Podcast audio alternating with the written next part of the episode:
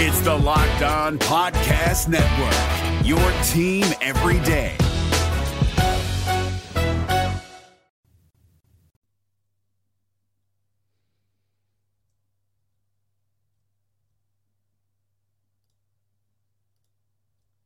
Happy Halloween and welcome into the Locked On Reds podcast, where today we will have a trick or treat edition for Locked On Reds. Today we will look at six different Reds and decide whether they are a trick or a treat, or, you know, the situations surrounding them.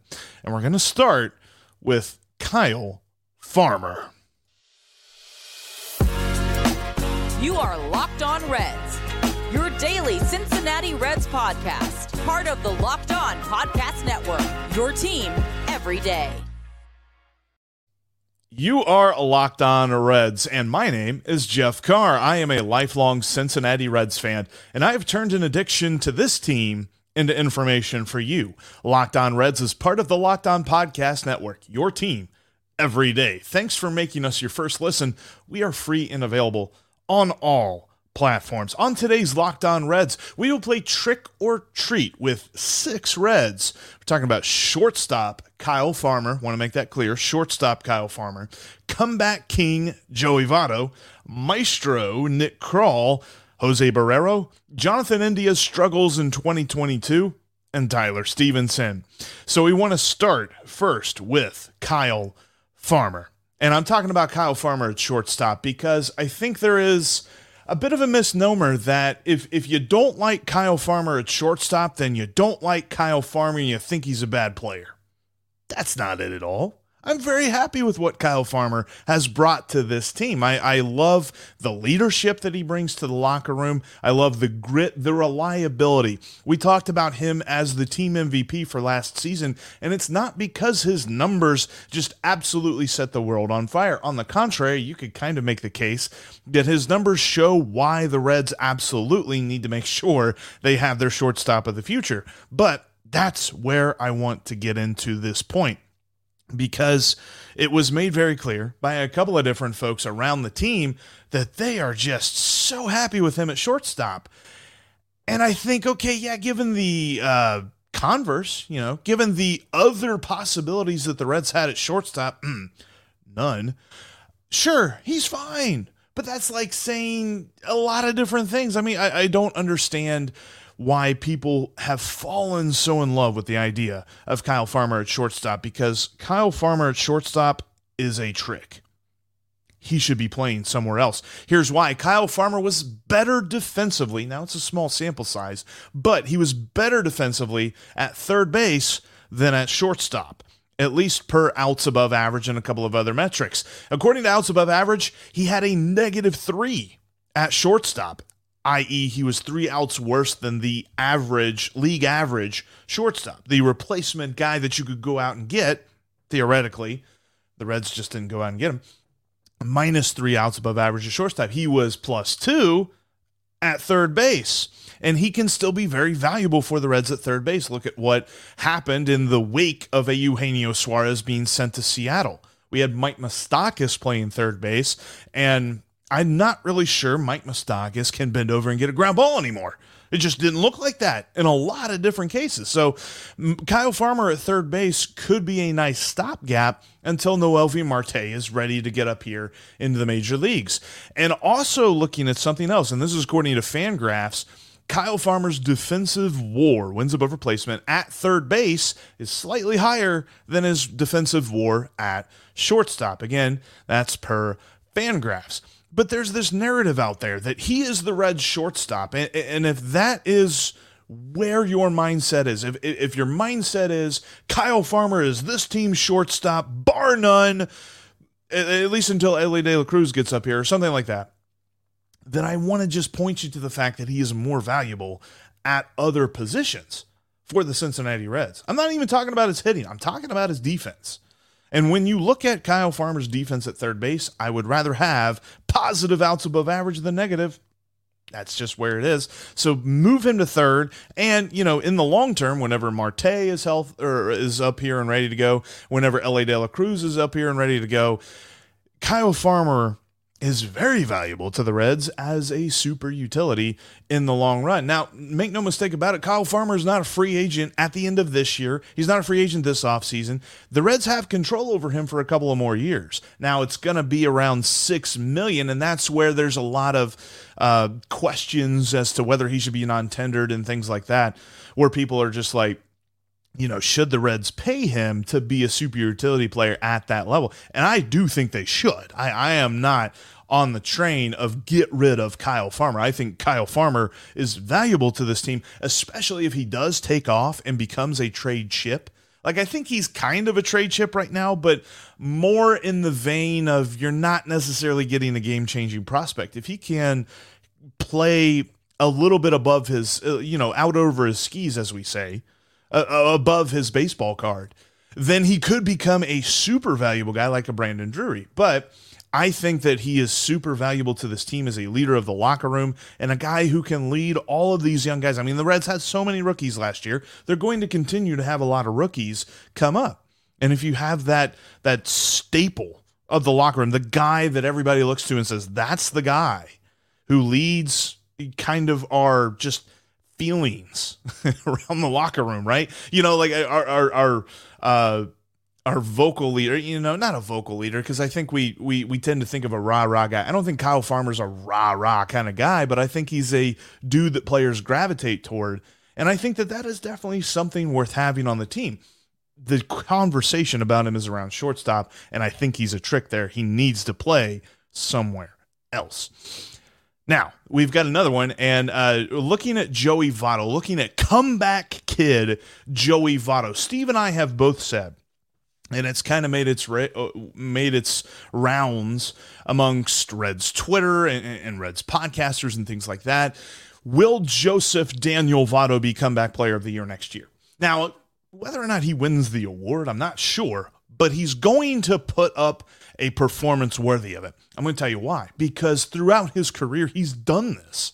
Remember in 2012, whenever he tore his meniscus, he missed 59 days due to that surgery. Now, I know that that caused a lot of controversy because at the time, the team only said he was going to miss a few weeks, maybe a month, and he ended up missing almost two months. You know what? Whatever. I, am not here to debate that. I'm here to tell you what he did when he came back from that injury because in the final 25 games of the season, from September 5th on to the end of the season, he slashed 319. He got on base five uh, at a 500 clip half the time. Actually, 505, slightly over half the time. And he slugged 421 that's a pretty good way to come back from an injury. And then in 2014, when it was the weird, was it a knee injury? Was it a quad injury? He absolutely mashed. I mean, he missed pretty much all of 2014. He played like 60 games, you know, a COVID season basically. In 2015, when he came back and played a whole year, he mashed. For an entire season, he had an OPS of a 1,000. The entire year, a 1,000. He had 29 homers and he had more walks than strikeouts. There's a reason that we look at Joey Votto and we talk about his talent and how good he is. It's because he has years like this. His OPS plus was 174. He was 74% above league average after coming back from the crazy injury stuff that he dealt with in 2014. And, and, I think too, that's really when fans turned on him. Like fans started to turn on him in 2012 whenever he was out for a long period of time. But then in 2014, when he was just out of the lineup quite a bit, and he really wouldn't delve into the details of his injury, like I think that that's when fans turn on him and I and I don't understand it. Like if a guy's hurt, a guy's hurt. Like who are we to sit here and judge? So, yes, whatever. That that's my that's my take on that. The point of this is comeback kid Joey Votto, and he's a treat. He is an absolute treat. Plus, you look at 2021, whenever he fractured that thumb against the White Sox, he came back and in the final 104 games, 2021 Joey Votto, fighting father time Joey Votto, hit 279, got on base 392, and had a 589 slugging. I think we all remember that pretty well because it's still pretty fresh in our memories. But I just had to bring that up. I mean, 31 home runs after he fractured his thumb. Joey Votto comes back from injuries like few others can, and you should not doubt him. I know that there's plenty of people that are saying Father Time is undefeated, and that's true. I'm not doubting that. I'm also not doubting Joey Votto. He's got one more good year left in him. It's going to be this year. He's going to be fantastic. Now, there's going to be plenty of debate surrounding whether that should be every day at first base, whether that should be every day in a designated hitter. We're going to cover quite a bit of that this offseason, but Joseph Daniel Votto is going to put up the kind of performance that's going to merit a look at comeback player of the year. He is a treat as a comeback kid. You know, Nick Krall flipped his status this year, and a top prospect may have fallen from grace. I'll explain why in just a moment. But first, I wanted to let you know that today's Locked On Reds podcast is brought to you by Bet Online. Bet Online is, as always, where the game starts. And tonight, I'm looking at a line that they have. They have a prop line for Game Three of the World Series. Nick Castellanos to hit at least one home run is plus 600. They're back in Philadelphia. They've got that kind of, the Phillies got this like postseason aura, you know, this, this like magic dust or something that the Phillies have tapped into this postseason. And Nick Castellanos is a big reason for that. I am so happy to see how much he has succeeded since he's gone to this team. I hope he gets a ring this year and I think he's hitting a home run tonight. I took that plus 600 over at Bet Online, and you can too. Bet Online's got you covered whenever you're talking about the World Series, when you're talking about the NFL, Bengals, Browns, tonight, Halloween matchup, the Battle of Ohio football edition. Why do we always call it the Battle? Can we come up with something else for Cincinnati versus Cleveland, like Battle of Ohio? I get it, but I don't know. That's It's the Battle of Ohio in every sport. But Bengals Browns. You can bet on that. You can check out hockey. Lots of great hockey lines going on. The Blue Jackets looking pretty good to start this season. Plus, you've got NBA. You've got NCAA basketball has just begun. All, all kinds of stuff. Bet Online has you covered for all of that. Whether you're talking about point spreads, money lines, uh, over unders, prop bets, everything can be found at Bet Online because Bet Online is where the game starts. Thanks as always for uh, checking us out here today on the Locked On Reds podcast. Coming up tomorrow, why Joey Votto deserves to be honored as the Reds' best first baseman in franchise history. And yes, that includes Tony Perez. Steve and I will explain. All right, let's jump into this because I think it was evident last year that Nick Krall flipped the script on him because coming into last season, Steve and I were both talking about it that, you know, the jury was kind of out on Nick Krall, if not against him a little bit, because of what he had done. And, and, yes, he had been giving marching orders to tear down the team, but it also felt like whenever he had a chance to make other moves, it was just all right. Well, who's on the waiver wire? Let's pick that up. Uh, pick that guy up. But when he had a clear path forward, when it wasn't just ownership telling him to get rid of players, when it was everyone looking at this Reds team and saying they're not going to be good, they need to take their valuable trade chips like Luis Castillo. Might have to take him down after the World Series over. I'm going to hate to do that, but Whenever you flip Luis Castillo for the prospects that he got, whenever you flip Tyler Mahle for the prospects they got, whenever you flip Brandon Drury for the prospects they, whenever you take Tommy Pham, who slapped another human being before a ball game, and you got a minor league player out of it, you did pretty good. And Nick Krall, as the maestro of this team, I'm saying he's a treat. I'm saying that Nick Krall will be able to do the building. And I, I'm a little bit hesitant about that take, but I think that whenever Nick Krall is given the ability to run, he is going to run well. The problem is, ever since Dick Williams left and Nick Krall took over, he has been taking marching orders. Because let's face it, he got the job because he was going to take the marching orders. Like Dick Williams had the job and was building this team, and at the same time was running it probably against what ownership really wanted. Because, you know, Dick, uh, Dick Williams had a little bit of stake in minority ownership. He wasn't a stake in the majority, but he had some say so and he had an ability to push back and use his own ideas to run the team. Nick Krall's not that way. They probably had an interview with Nick Krall and said, "Are you gonna are you gonna follow what we want you to do or not?" And if the answer is no, we've got somebody else we can talk to. he wanted the job. You would want the job. I would want the job of general manager for the Cincinnati Reds. And if they told you that this is how you get this job, probably going to have to, you know, at least follow those. So now I think we get to see Nick Krall be creative. We saw him get creative this past season with the teardown. Now I think we're going to get the chance to see him be creative with the build up. And I think he's going to do that. I'm giving Nick Krall a treat on that and not a trick. There's another guy, though, and I, I look at him and I'm hesitant to say this because I feel like it's easy to say that a guy's a bust. I feel like it's the trendy thing to do in sports is to be the first guy to declare that he's and I'm not the first guy that's going to say this. Plenty of people have said this. But Jose Barrero kind of looks like a trick at this point.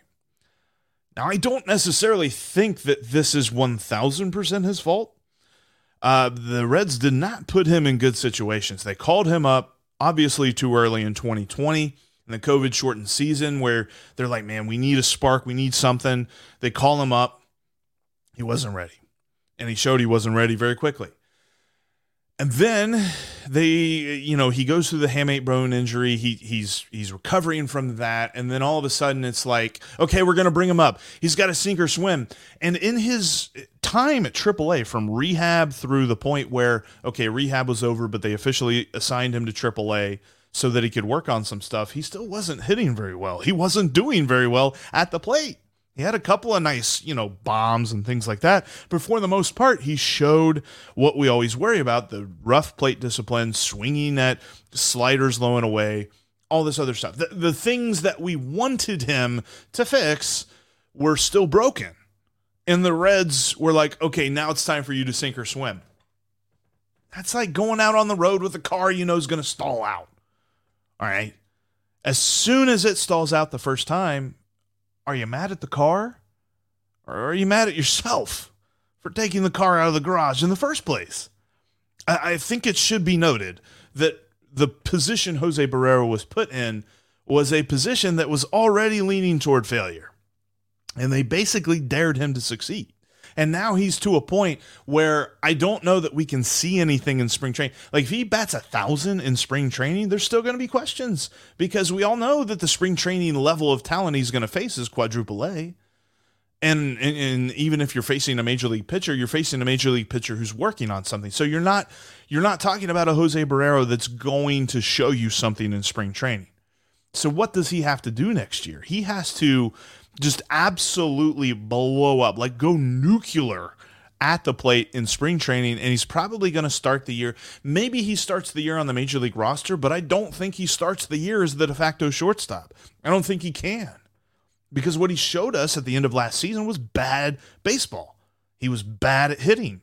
He had no pitch recognition, and when he did get a hit, it just kind of felt like little loopers here and there.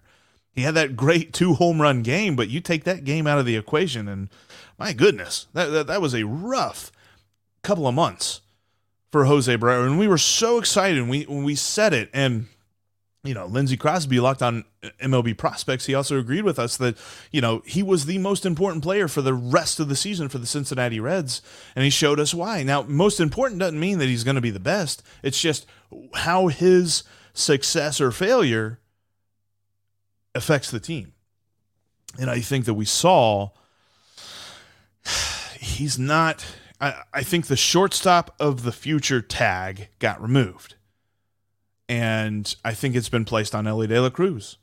I think at this point, Jose Barrero would have to do something almost superhuman to take that away. Now, can Jose Barrero fit on this team somewhere? Sure. He's still got a chance to possibly work his way into the equation. And I appreciate what Chris Welsh said with Steve uh, last week, and that is I think it's still too early to like give up on him totally.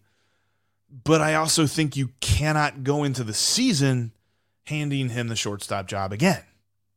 He's he's got to do something crazy to earn it. And I think as of right now, Jose Barrero is a trick. At one time, Jose Barrero was the top prospect of the Cincinnati Reds organization but I think that that's just a cautionary tale at this point. For yes, a guy can be a top prospect, but that does not mean anything until he proves it at the major league level, which I still think, you know, we've got to be cautious with Elly De La Cruz, but Elly De La Cruz has shown that he can mash anything in the minor leagues. Jose Barrero didn't show that. And, and I think, you know, that all came to it came to a head last season. Whenever he was called up and told to sink or swim, I think he sank. And, and if he's going to be a key part of this team moving forward, he's got to do something crazy.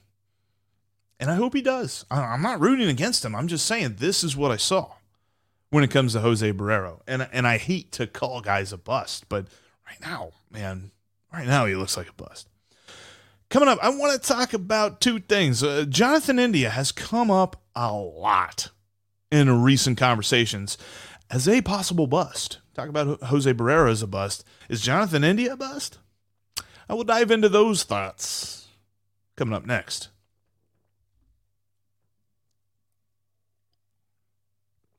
First, I, I want to let you know, though, you can follow us on social media. You can follow me at Jeff Carr with three F's. And Steve will be back tomorrow with me as we talk about Joey Votto. Uh, you can follow him on Twitter at S. Offenbaker with two F's, and you can follow the show at Locked On Reds. All right, there, has been a lot of talk here recently, and you know, I even brought up the question the other day in our live show. Which, by the way, make sure you're following us here on YouTube if this is your first time. Make sure you're following us and you click the bell to get notified. We will have more live episodes as the off season goes along, where you get to interact with us, comments and questions and things like that, and, and we'll have a nice long segment there that you get to drive based on your questions and your thoughts about the Reds.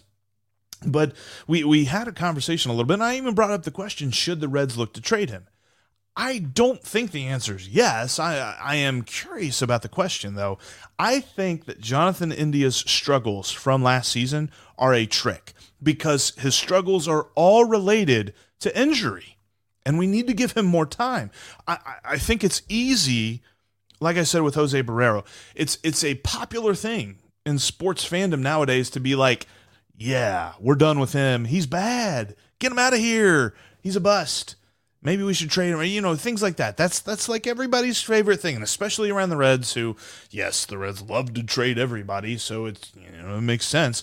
But with Jonathan India, I think we need to give him some more time because he's going to be healthy next year. He's, he's resting I'm sure, and, and rehabbing and, and, getting strengthened up for next year because you saw it at the end of 2022 where he really wanted to be in games because he wanted to show that he's still Jonathan India. He's still the guy that won that Rookie of the Year award, but he just couldn't.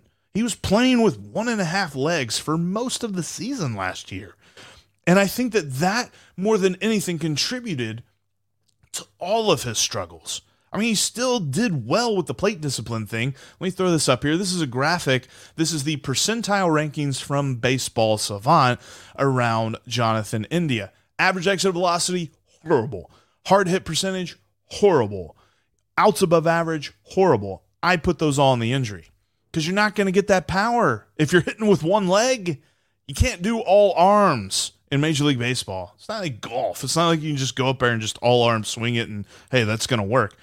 But one thing that he was still very good at, he didn't chase bad pitches. And he was still slightly above league average in the whiff percentage category. He was good with the plate discipline numbers, and I think that that still shows Jonathan India is still the same player. He wasn't trying to just like overpress and overwork. It's just whenever he was up there to do his thing, he was already behind the eight ball. And I think that's the reason his defense fell off so much. I mean, one of the biggest conversations around him right now is should he be the Reds' second baseman next year? And there's already been a lot of people that say, no, I don't think so. But I still want to see him healthy.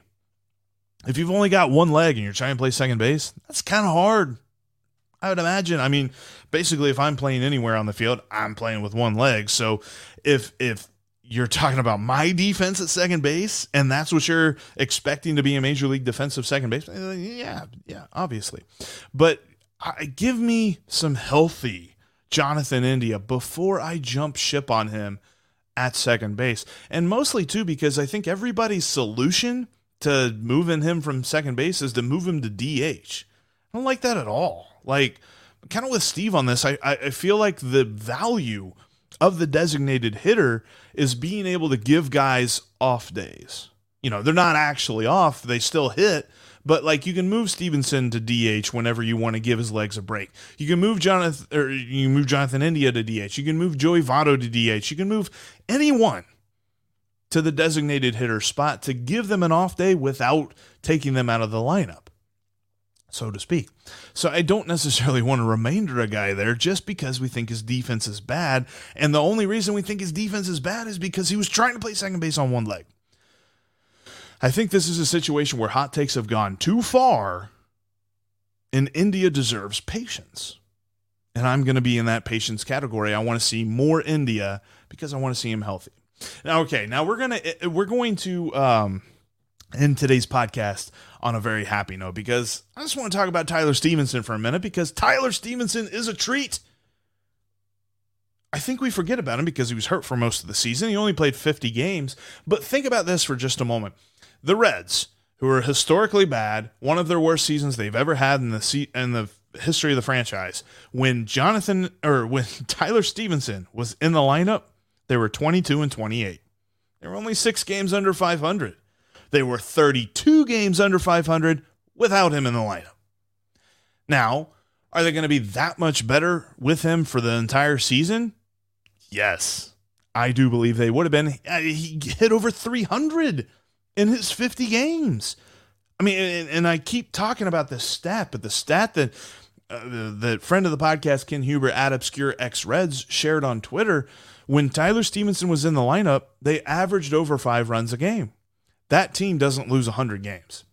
That team maybe flirts with the over. I'm not going to say they flirt with 500, but maybe they flirt with the over at 73 and a half of last year. I'm, I'm probably until we post the new win total for next year, I might not stop talking about that. So, yeah, sorry about that. But with Tyler Stephenson, the Reds lineup was a force and was something that the opposing pitcher had to take seriously and the opposing teams had to take seriously because of Tyler Stephenson because he hit over 300 in the 50 games that he played.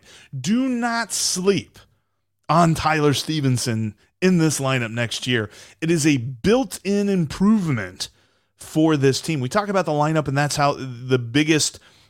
The biggest key is the Reds need to score more runs next year. Boom, Tyler Stephenson's coming back.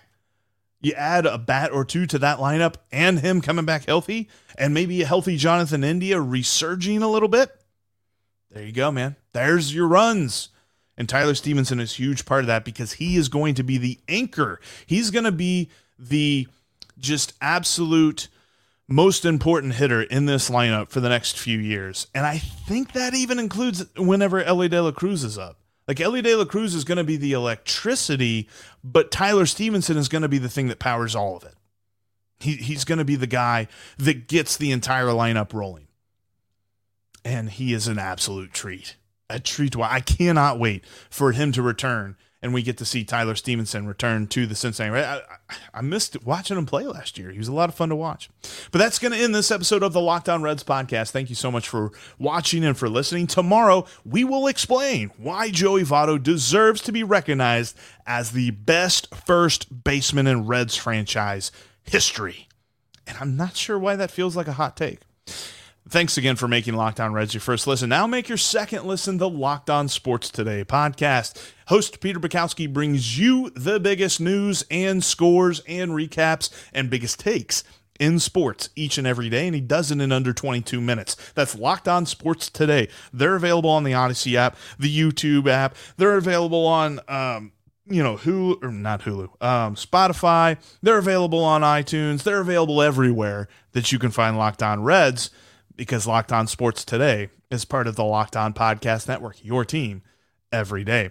And when it comes to the Cincinnati Reds this offseason, it's going to be very interesting. There's going to be lots to cover because the Reds have lots to do because they can't just sit on their hands like I think some of us are a little bit afraid that they might. And speaking of fear, happy Halloween once again. We are Locked On Reds every single day. Hey, Prime members you can listen to this Locked On podcast ad free on Amazon Music. Download the Amazon Music app today.